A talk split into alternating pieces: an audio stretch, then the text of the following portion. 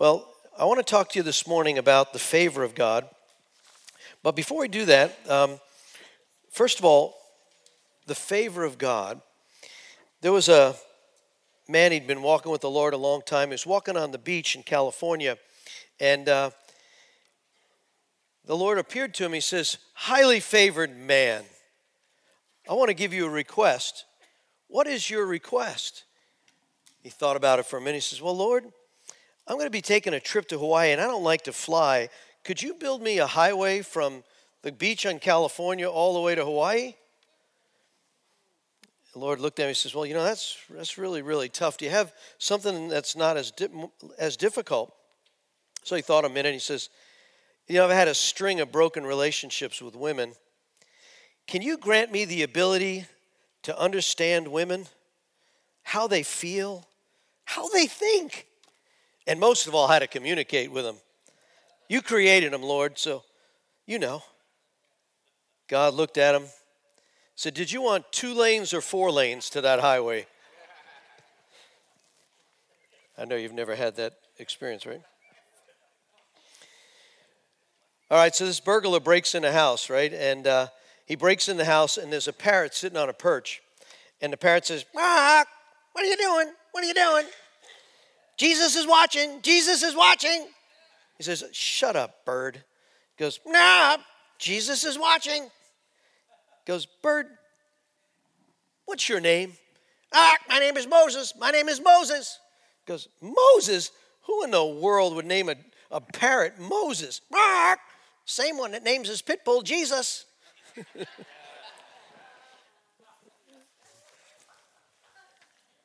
I thought they were cute. I did good. I didn't I didn't insult the women, right? All right. I did. Okay. Hey, it's an art. Communicating is an art. All right, turn with me. Pull out your outlines.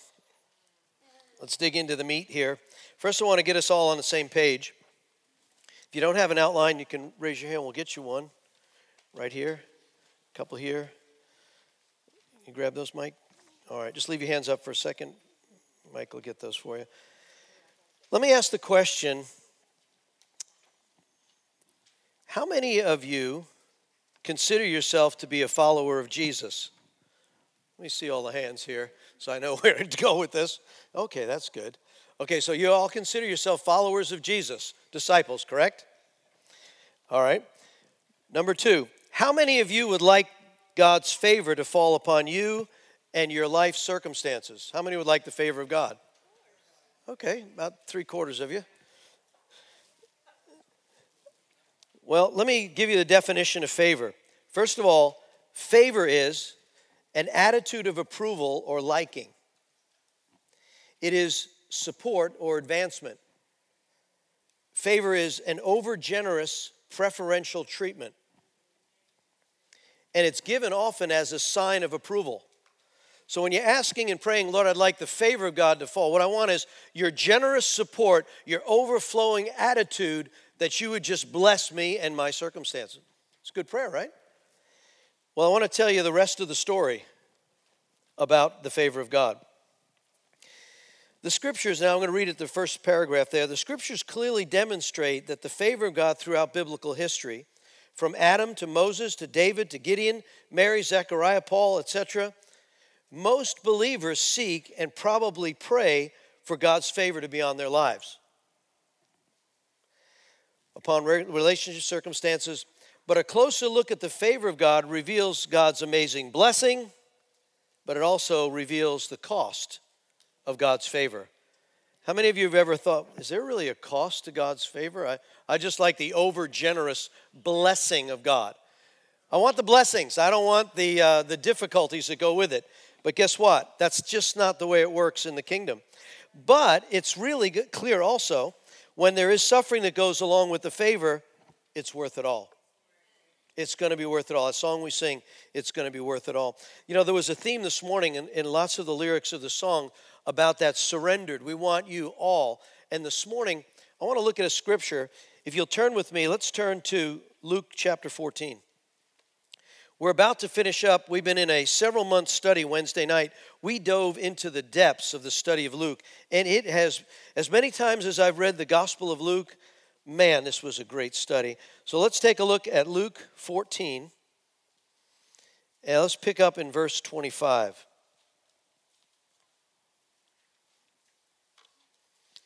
I'm going to read between, i am going to start in the, in the New Living Translation, the Thought for Thought translation, but I'm also going to reference the King James, the word for word translation.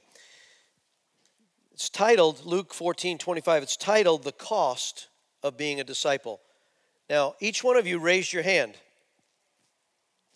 Let's look at this. It says, A large crowd was following Jesus, and he turned around and he said to them, If you want to be my disciple, you must hate everyone else by comparison. Selah. Wait a minute, hate. I thought we were supposed to love. By comparison, you're to hate your father, your mother, your wife, your children, your brothers, your sisters, yes, even your own life. Otherwise, you can't be my disciple. And if you do not carry your own cross and follow me, you cannot be my disciple. So he turns to the large crowd and he says, There's this place of supernatural love that you have to have for me. In comparison to all others, it will look like hatred. That's pretty strong words. Now, we do know, right? What did he say? The, the greatest commandments, there's two that everything hangs on love God with all your heart, mind, soul, and spirit, and love your neighbor as yourself. He says all the words of the prophets can hang on those two commandments. But, but I don't know about you. Remember when Pastor Terry preached on love? He says, I'm not capable of doing that, but he preached out of 1 Corinthians 13. Keeps no record of wrong. It has no memory of the bad. It's, it's, and if we have not love, we're just a bunch of loud noise. So, scripturally, we see that this cost of discipleship means that we need to love Him. We need to get past all of the life cares. You need to even hate your own life in comparison to love. This is beyond our own capability. This is where Holy Spirit has to come and do such a work in us. But I love the lyrics of the song. I love the desire that seeking first the kingdom of God. Pastor Mike opened the service with that. Matthew uh, 6:33, seek first the kingdom of God and his righteousness, and everything that you need will be added to you. Well, what is the kingdom of God? You got a definition out of Scripture, right? Romans 14, 17 says, The kingdom of God is righteousness, peace, and joy in the Holy Ghost. We can't get past this righteousness. Papa Jack Taylor was here last week. He called me this morning. I'm going to fly down tomorrow morning to be with a group of him. He asked me to speak at his conference the next three days, uh, Monday through Wednesday. Um, he's really been moved about what's going on across the earth in Nepal and India, the explosive. He says, Come down and I need you to share this. There'll be a bunch of businessmen in the room. There'll be some of my sons in the room, some other pastors. Uh, come and share what God is doing in the nations. So I'm going, but he shared last week that righteousness, the kingdom, he's, he's about the righteousness is right thinking and right behavior. So if we'll do that, and he talked about, remember he did this? He said, go like this, and then go like this, and the problems between your ears. about right thinking. He says, look, if we'll get our thinking right, that's why uh, Romans 12, right? What do you say?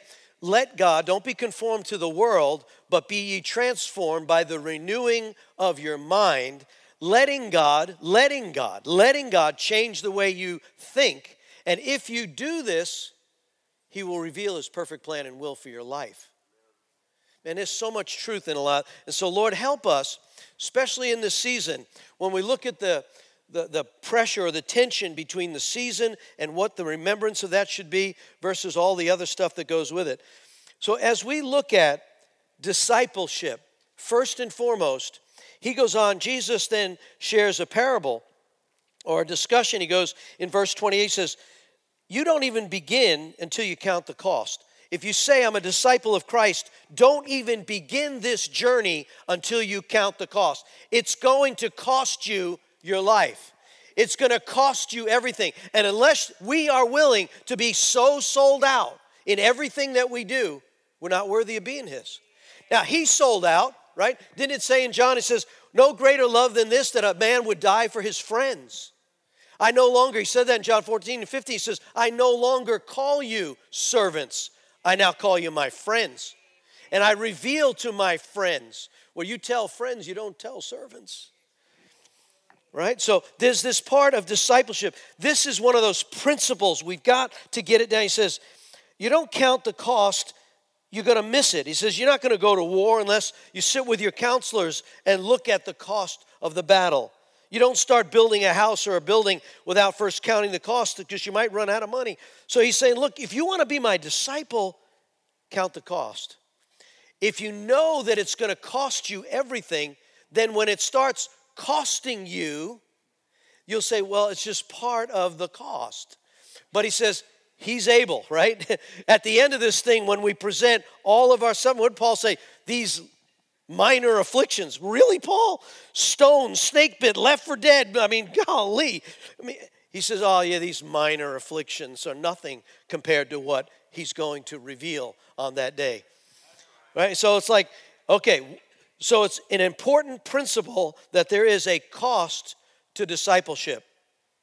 That way, when you get tempted about doing something that is not right behavior or it's not right thinking, when you realize, no, there's a cost. I've already made a commitment to cost on this one, therefore, I will not give into false behavior, false thinking.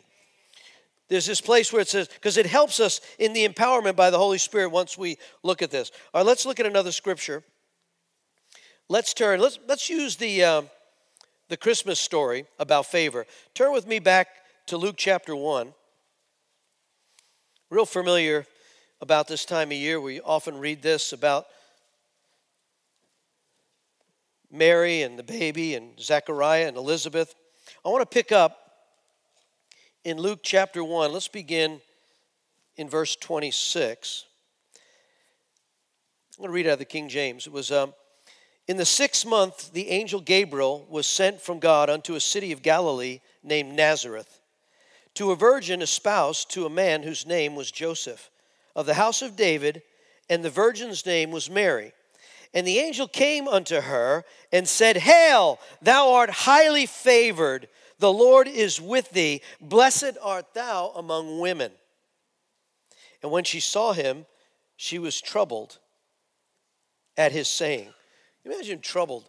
You know, Zechariah has the same, he's troubled when he sees the.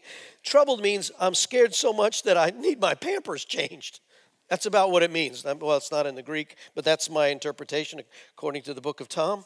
And so we see this as like troubled. The New Living Translation says a little better. It says, Don't be afraid, Mary. Greetings, favored woman. Gabriel appears as Greetings, favored woman. The Lord is with you. Confused and disturbed, Mary tried to think what the angel could mean. Don't be afraid, Mary, the angel told her. You have found favor with God. Now,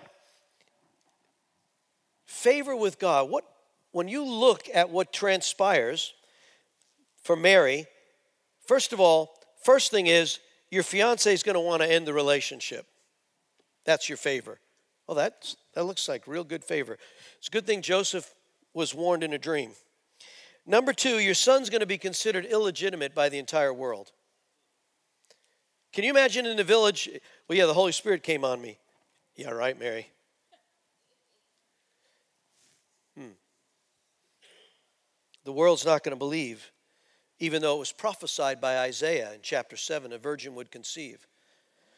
So we see it also goes on, it says, Mary Remember Simeon's prophecy after the baby was born? Simeon had been, awake, uh, been waiting for the revelation of the, of the Messiah. And Simeon comes up to him and says, you're going, He's going to be the Savior of the world. He's going to do all these amazing things. But you're going to face such hardship, Mary, and such heartache that it's going to feel like a point of a sword will pierce your very soul. Is that favor? You're going to go through such difficulty that it's almost like your soul and your heart are going to be so broken. But here's the rest. D there, it says, But you've been chosen to birth the Savior of the world, and he'll be, you will be known forever, and your son will be the Son of God. Does those difficult things, now, after, I'm sure when Mary stood on the hill of Golgotha and watched her son, can you, come on, moms, if you could envision what that looked like, but then after the resurrection, when the son comes and says, Mom, it's me. From that point on, all the hurt, all the wounds. In fact, it says Jesus endured the cross for the joy that was set before him. You and I are the joy that's set before him. All the generations have come, the resurrected present, because one day we're going to be caught up with him and we're going to be in this place with him forever. And we're not going to remember a whole lot of the suffering that it's going to kind of be like all these things will be just like minor afflictions. Oh, yeah, they were back there. It's like mama who, who gives a birth to a child. On our four children, our, our last one was almost 10 pounds. Jenny was, I'm like, Lord. But after she held that child, it's like all that stuff, right? Right, ladies? The joy of the Lord is like, I don't remember so much now the birth pains of all that was going on for the life that has now been birthed. That's what Jesus is trying to get us to understand about favor. Well, let's look at Zechariah. How about this one? In Luke, just back up a little bit in Luke, and let's pick up in verse 11, Luke 1 11. While Zechariah was in the sanctuary, remember he'd been selected as once a year the high priest would, uh, they would select a priest to go in for the Passover. And the Lord appeared to him standing at the incense altar when Zechariah was shaken and overwhelmed with fear when he saw him. But the angel said, Don't be afraid, Zechariah. God has heard your prayer. Hold on a second. How long ago did Zechariah and Elizabeth pray for a child? Says he's very old. Do you think they're still praying? It's beyond the natural years. So here's a question for you, or a statement. How many prayers have you prayed before that have not yet been answered? Got a few of those? Well, guess what? It's Revelation talks about those prayers going into a bowl up in heaven, and one time they're going to get poured out. Zechariah's prayer, Elizabeth's prayer, even though it is well past, it says it's in heaven and it's archived in heaven. It's still active in heaven. So Zechariah's like, I'm just doing my thing. He's, he's I don't want to die in there because they remember they had ropes tied around them and bells. And if they get behind the Holy of Holies and they didn't start moving, they drag them out and says, Well, that guy had sin in his life. So it's like, you can imagine this consecrated holy go in there. He's doing the action inside the Holy of Holy place, and the angel appears to him. Your prayers have been answered. Like, okay, what prayer? How long ago? Your wife's going to get pregnant. Now, I don't know what age she was, but it says she hid out for six months. Can you imagine when she starts to show and she's walking through town going to get water and it's like, what's up with that? she hides out, and of course, we know the story. Mary then is sent. She's given the word, and she, Elizabeth's six months pregnant. And when she walks in the room, what happens? John the Baptist leaps in her womb. Don't tell me a baby has no revelation. They don't feel joy. That just the, the baby, this whole lie that the enemy's placed upon children. Uh, so you pray about that our nation will get this scourge off it. This abortion needs to go. I'm praying that there'll be a whole change of that and our nation will step up. We know, even from scripture here, on and on, about life and what it means. And it says, children are a gift from God. We can see that from the Christmas story. So on. Let's pick up, it says, look at there in 2a.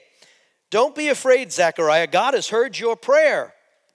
He's probably old and stopped praying about a child long ago, but his prayer is still active in heaven. It's archived up there. So don't be surprised if all of a sudden some of your past prayers that you've been standing on, those, those children, those loved ones, this situation you've been standing in, believing God for, maybe you've given up, but heaven hasn't. God is able. He goes on and says, Your son will be very different. How'd you like this one? Zechariah, your son's going to be different. We, we know from Matthew 3 he's going to he's going to live in the wilderness. He's going to be a wild man. He's going to eat locust and honey. And he's going to annoy the religious people to no end. In fact, he's going to annoy an evil king so much he's going to lose his head for being righteous. How about that? Now, the Lord doesn't reveal all of this to us. We don't know the details. Probably good that we don't know the suffering in specifics, right? All we know is you're going to go through some things. But in the going through of the things, if we'll keep our focus, goes because your son, and it goes on, even though he may doesn't tell him he's going to lose his head, but he's going to be different. We know in D, 2D says, but your son will be one of the greatest that ever lived. In fact, it says, anyone who is not come into the kingdom yet, which is probably that revelation from Christ forward, John is the greatest of all the Old Testament. Now compare that to Moses and all the others. He says he's the greatest of all the old time. The kingdom. That's, amazing. So he's going to be great. Well, wouldn't you like to know what attracts the favor of God? If you'd like the favor of God, you say, well, maybe I, maybe I don't want the suffering. Well, hey, you already said you're a disciple. Too late. You raised your hand. You're in. You've already signed on the dotted line. You're in. Now we just, Lord, come on. But let's let's look at the favor. I'd, I'd like to know what brings favor of God. Let's turn to Luke 2. Turn just to the right a little bit. And look at 252.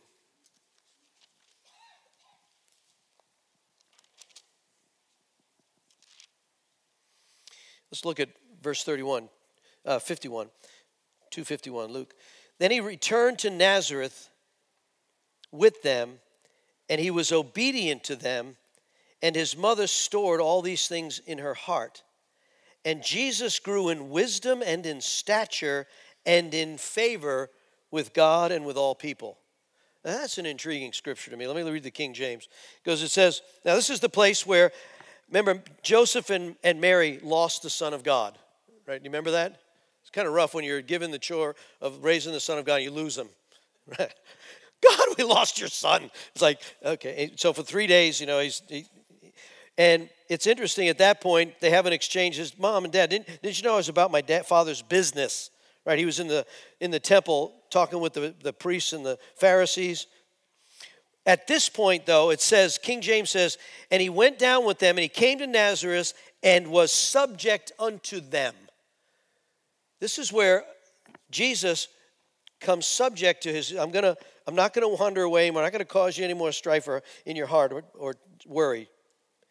And Jesus increased in wisdom, stature, and favor with God and man.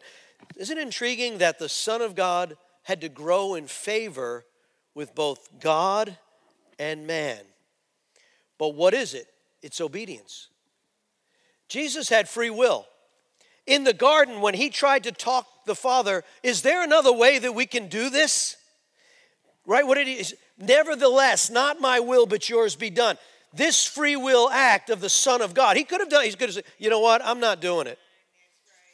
But he chose to do what the Father, and he says he grew in stature and in favor with God the Father, the oneness of him. In John 7, he says, uh, The Father and I are one, and he is in me, and I am in him, and now I want you to be one with us in this oneness of God, in the mystery of the oneness of God. The both the God man and he is both God and man, and now he finds favor with God and man through obedience. Obedience under the cross. Obedience under the being birthed in a smelly manger and walking this thing out, known as the illegitimate son of Mary. But he walked it out. That obedience draws favor. Well, let, you might say, well, that's Son of God. Well, let's look at how, how did men and women draw favor? How is it that Mary drew favor? How highly favored woman? Well, let's look at some more scriptures. Let's turn. Um, let's take a look at righteousness. How about this one? Turn with me to Acts chapter 7. Let's look at several scriptures in Acts. I'm going to show you a place where even a Roman soldier can find tremendous favor with God. In fact, his whole family and all of his servants get blessed because of his attraction of favor. In Acts 7, look at verse 46. This one is about David. David found favor with God and asked for the privilege of building a permanent temple for God. Now, how did David find favor with God? Give me some ideas. What did David do that was really favor attracting? Some examples. Worshipper. Remember, it says he was a worshiper. He sat on the backside of the mount when only the sheep were around and wrote the Psalms and praised and worshiped. He was a genuine worshiper of God. What else? He was repentant. When he messed up, remember when he messed it up, he was supposed to go to war, and he said he didn't go to war, and he got in trouble watching Bathsheba take a bath.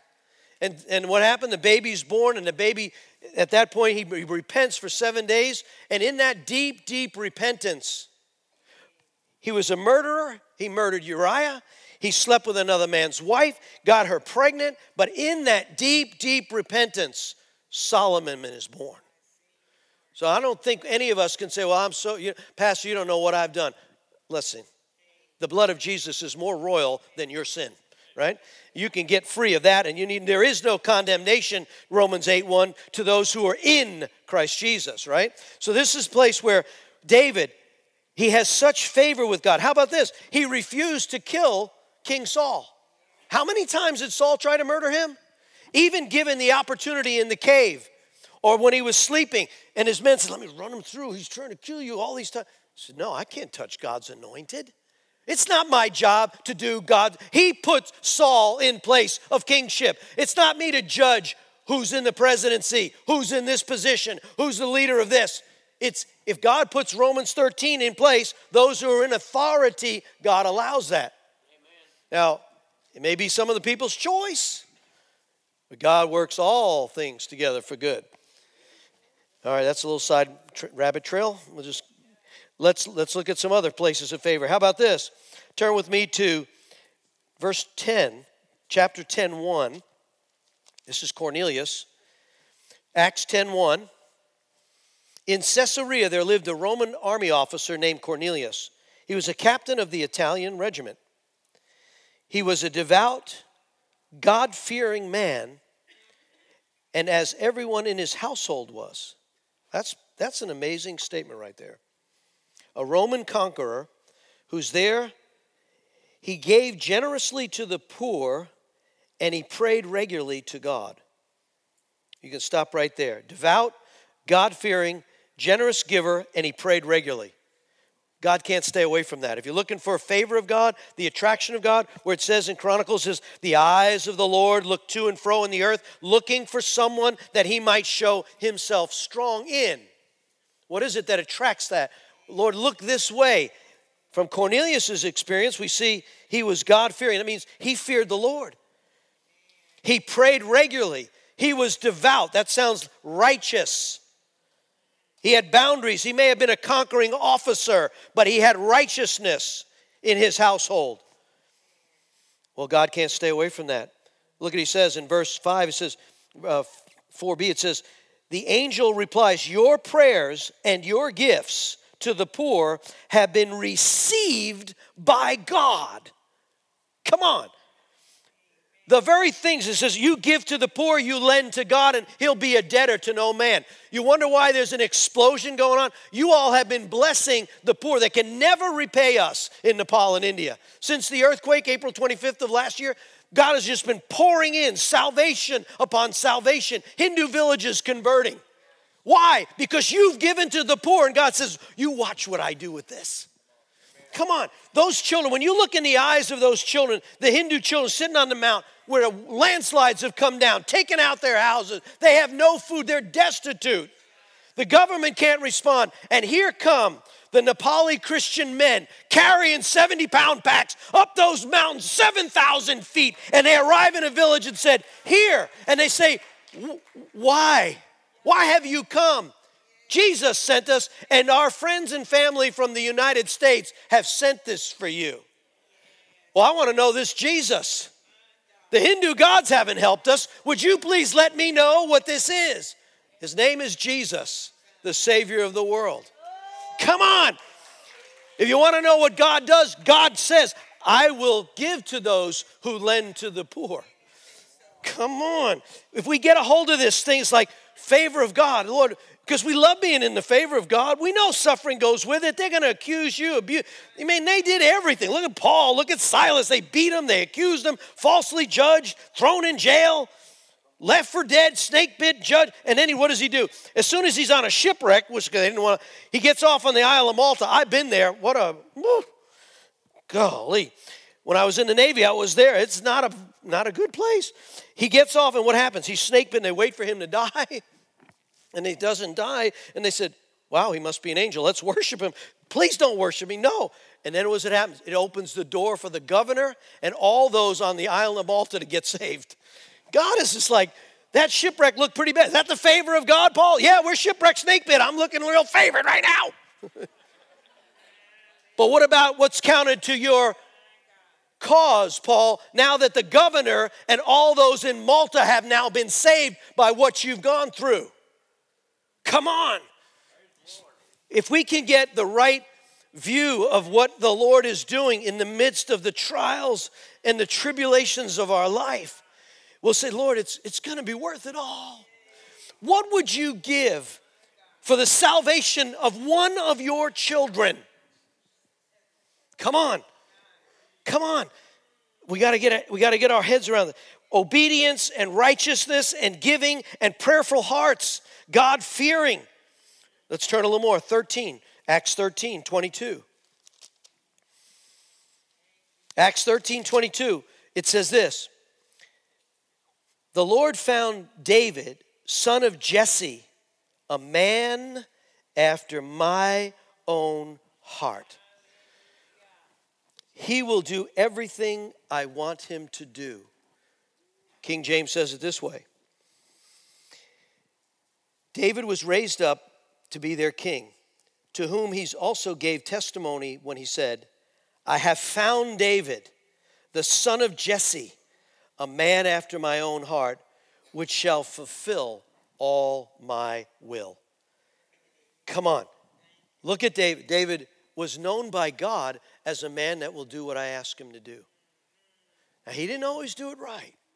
He got wound up and, you know, he fell. And, but when he came back, he still, we know now, through the root of Jesse comes Jesus. It will be called the city of David. When the kingdom comes, it'll be called Zion, the city of David. So we can see what attracts God's favor in our lives as we sit on the verge of looking at 2017. I've been praying and asking our staff, what is God telling you? What's, what is the theme in the scripture? We've, we've had Micah 6 8 has been the theme for this year. Micah 6 8. The Lord has shown you, O man, what he requires of you to do righteously, to show mercy, and to walk in humility with God. Now, it hadn't been easy this year. There's been a lot of, but guess what? When you add up fruit, if you can look at salvation church plants, I had 35 churches plants. Or something. When you say, Lord, it's been a really rugged one. But Tom, look at all the results of what I'm doing in the midst of the battleground. Would you trade when that earthquake hit? I told you, it's like, Lord, I don't understand why 215 of our believers died. And he says, Tom, my ways are higher than your ways. If they're in church when they die, do you think they had a good chance of being in heaven? Probably, Lord. Good. Is that a good place? Yes, but, but, but, but, no buts. You go and do what I told you to do. And what has he done? He's now blown the doors wide open of salvation in those churches in the Himalayas and down in the valleys and Golly, and it's part of the legacy of the goodness of God. But I got to tell you, love has scars. It can be said there, number four, love has scars, or if you like, love leaves a mark. Let's turn here. How about this one? Turn with me to Luke 24. Just go to the back of Luke. Terry's going to f- finish this chapter out this week. Wednesday night. Luke 24, after the resurrection, in verse 38, modeling or demonstrating that love has scars.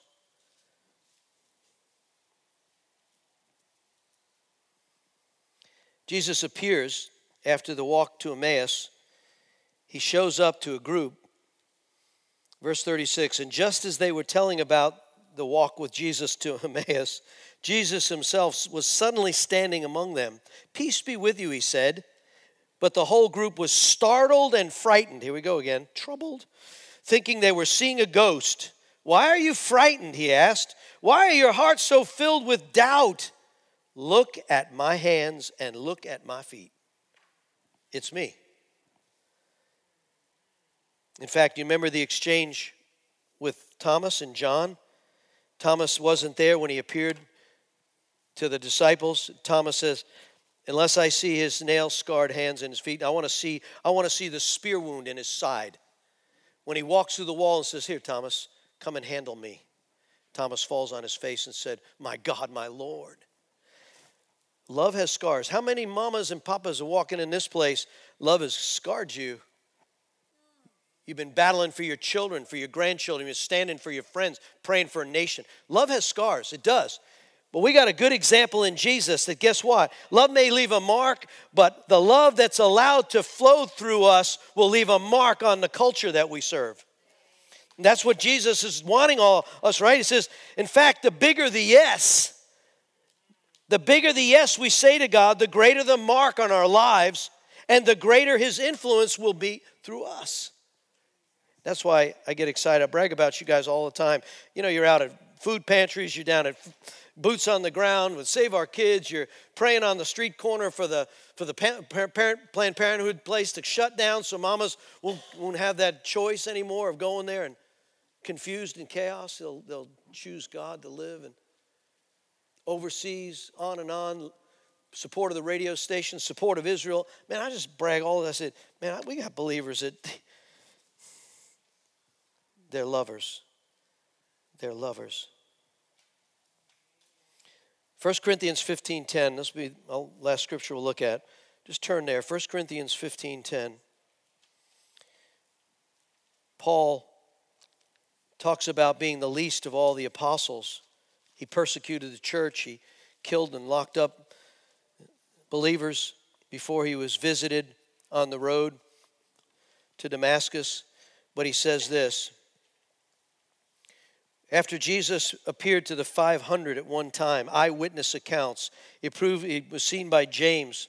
Verse 8, last of all, 1 Corinthians 15 8 says, Last of all, I saw him, for I am the least of all the apostles. In fact, I'm not even worthy to be called an apostle by the way I persecuted God's church. But whatever I am now, it is because of God's poured out his special favor on me. See, even in that murdering state of the one who was zealous and not and confused, verse 10, King James says, By the grace of God I am what I am. His grace has bestowed upon me, and it was not in vain. That's why we need to pray we need to pray for ISIS. We need to pray for the leaders of ISIS. And if God can get a hold of a Paul, what would happen if he turned one of those leaders? Come on. We need instead I know we need to stand and we'll we'll defend and and they're not going to cut off heads without getting shot by us. But look, you know what? There's a place where God said, "Love your enemies." So let's pray into that. And we'll pray into that and when God can turn them, what would happen then? Lord, I pray for great wisdom and revelation. The bigger the yes, the greater the God move through us. So, this dance this morning, the last, the bottom page, a stand firm, watch out, keep alert, persevere. We read it in the beginning. Take up your cross daily. What does your cross look like right now? It may change over the seasons of your life, but every one of us right now are carrying a cross. Take up your cross daily and follow me. If you want to be my disciple, you're going to have to lose everything. It's going to cost you everything. But there's a willingness in that cost. If you'll stand firm and watch out and keep alert and persevere and stand that, it says in Luke 21, he says, You will win your souls. He goes on in Revelation 3:10, he says, "Because you have obeyed, I will protect you from the great time of testing that will come on the whole world." Those mid and pre-tribbers hang on to that verse like we're out of here. That's the one. Yeah, we're out of here. We're going to get protected and taken out from the great testing. Hey, maybe. Either way, we're going to stand firm persevere, be obedient. I want to ask at this point if we would be praying about next year and what would be the principles of Scripture that we're going to, as a body of believers. So we're just praying through that. We'll, we're going to have David Decker from Israel. I think it's going to be awesome. I know it's hard sometimes. We'll be up the 30th and the 31st up and done, and it's going to be amazing up there. And then to get up early in the morning on a Sunday and come to church at 10 o'clock when the kids want to probably be opening presents and all that. But David Decker is going to be here from Israel. It's the only time he had. He he's going to tell us what's going on. He's amazing. He's been here several times, and he's going to fill us in. And then we're going to just have a family meal together. Before we close, though, I've asked uh, Pastor Lloyd. He's got a testimony. I'm going to ask Pastor Lloyd Penley to just come on up. He's got an amazing testimony of what God has done. I'd like him to share, and then we're going to close out the scriptures. We're going to pray together. And Thank you, Tom. I want to tell you a Christmas story.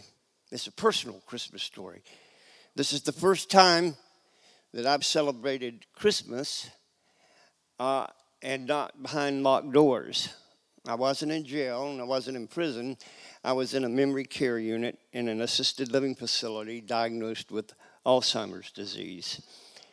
And uh, my friends back there, Jim and Sharon Fink, would you stand just a moment? Just they're shy; they don't want to take any credit, but okay. They would come see me frequently, which I don't remember anything at all about that. But Sharon prayed those, all those years, God make Lloyd well.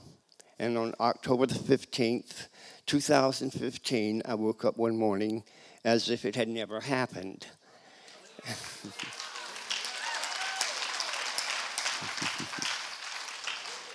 but you see, um, uh, all those years are just a blur.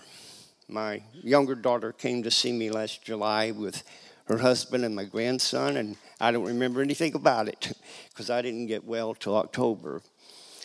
But the point of my story feeds right in with Tom, and that is I lost uh, a lot of Christmases. And that is because what Tom has brought out so clearly to us, if you look at that top number one point there, your fiance is going to end the relationship. They're going to say your son's illegitimate, and you're going to face hardship. You see, uh, I want to talk to you, to those of you who are losing Christmas this year. I know what it is to lose the meaning of Christmas. And some of you here today, it, it might not be a special season for you anymore. I like what Charles Dickens wrote at the end of his novel, A Christmas Carol. He said, It was said of Ebenezer Scrooge that no man knew how to keep Christmas as well as him. Well, my point is unless you've lost Christmas or are losing Christmas, it really, really isn't special, even though you have your family and your friends and buying gifts. But when you've lost Christmas, and, and some of you today, you might be here, uh, maybe Christmas isn't special for you. You've lost a loved one or maybe you're facing a major illness, or maybe a spouse has betrayed you, whatever, God can still make Christmas special for you. Because personally, having lost many years not knowing anything about whether it was Christmas or not, this Christmas is so special. But it, you know, I have always enjoyed Christmas. Little boy, always got my cowboy costumes. Dr. Kit got married. Oh, Christmas was so special. The kids, and I have always loved it. But this year, it's very special because I paid a price, as Tom brought out so eloquently. In other words, suffering is inevitable. If you're here today and you're suffering, and this Christmas is going to be very difficult to be special, don't feel alone. Suffering is inevitable. Next month I'll be 70. And once you've lived that long, you have experienced some highs and some lows, some joys, some disappointments, some successes, some failures. That's part of life. Suffering is inevitable. And suffering comes on some more than others. In the last half of chapter 11, Paul wrote, You know, they were living in caves, they were sawn asunder, they were persecuted. Suffering came on some more than others. Today you might be here, and, and maybe you're going through some suffering more than some of the others in here. But I want to tell you something suffering brings maturity. If you really want to get wise, if you really want to know what life is all about, then you must endure the suffering. As Paul said, as Paul said, I mean, Tom, as Tom said, love leaves a mark.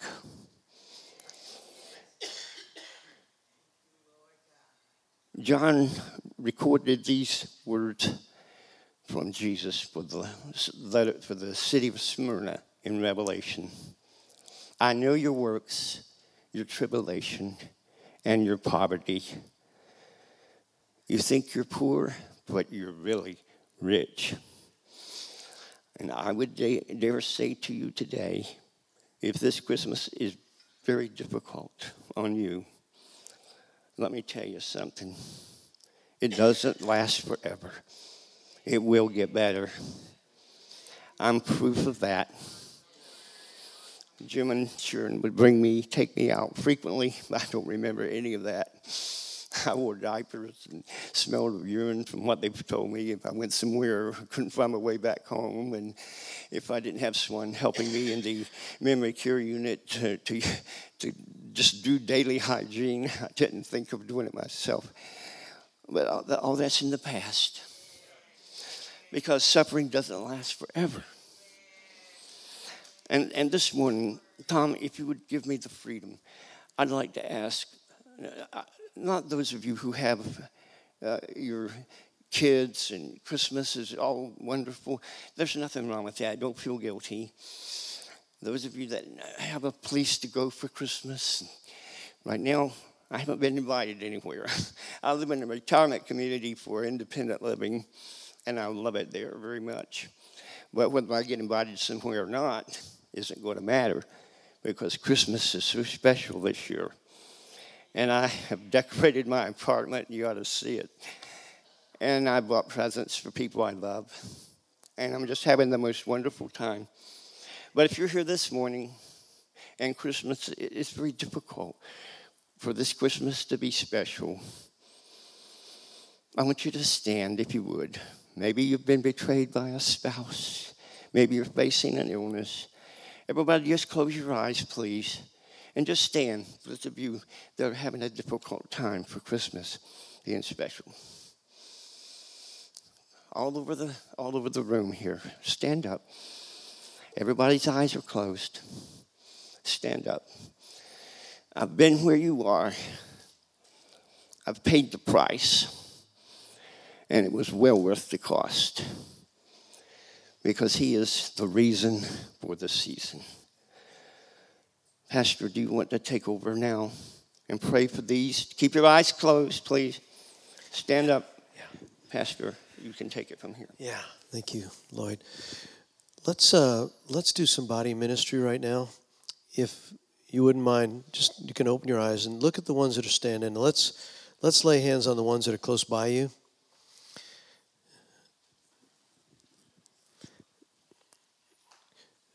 When Pastor Lloyd to have Sharon and Jim, those are the prayers that are stored up 10 years with no mind.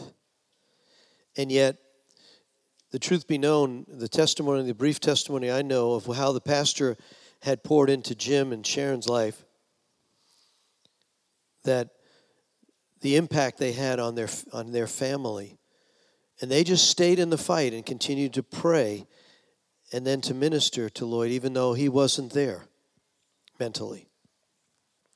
And then one day, I don't know, I don't think I've ever heard of someone being healed of Alzheimer's, coming out and finding them in themselves in their right mind. I, so we have that now as one of our testimonies. So we want to pray into that and believe God is able to do exceedingly and abundantly. But now, Lord, all those that have, are walking through a trial and a tribulation, a difficulty for this season, God, right now I ask in laying on of hands that you said, if any suffering among you, let him call for the elders of the church. Let them anoint with oil in the prayer that we offer in faith. So, Lord, as we come together, it's also said, if two or three of you would agree as touching, it shall be done for them. So, Lord, now would you minister to the hearts, the broken hearts, the, the places where there's been a wound or a loss, a grief, a grieving place where relationships, loved ones that have passed, the difficulties of life. Right now, Lord, I pray that you would be closer than a brother, that you would come alongside and you'd minister to the hearts now. That the circumstances may not shift in the natural, but there's this peace that passes all understanding. That the peace of God that passes human understanding would be released right now. So, Lord, we thank you and we give you our praise and our offering, Lord, as we walk with you and we recognize in this world there'll be tribulation. But you said to be of good cheer, good cheer. I've overcome the world. And you found favor with God and man by walking in obedience. And so, Lord, we thank you now in Jesus' name. Amen. God bless each one.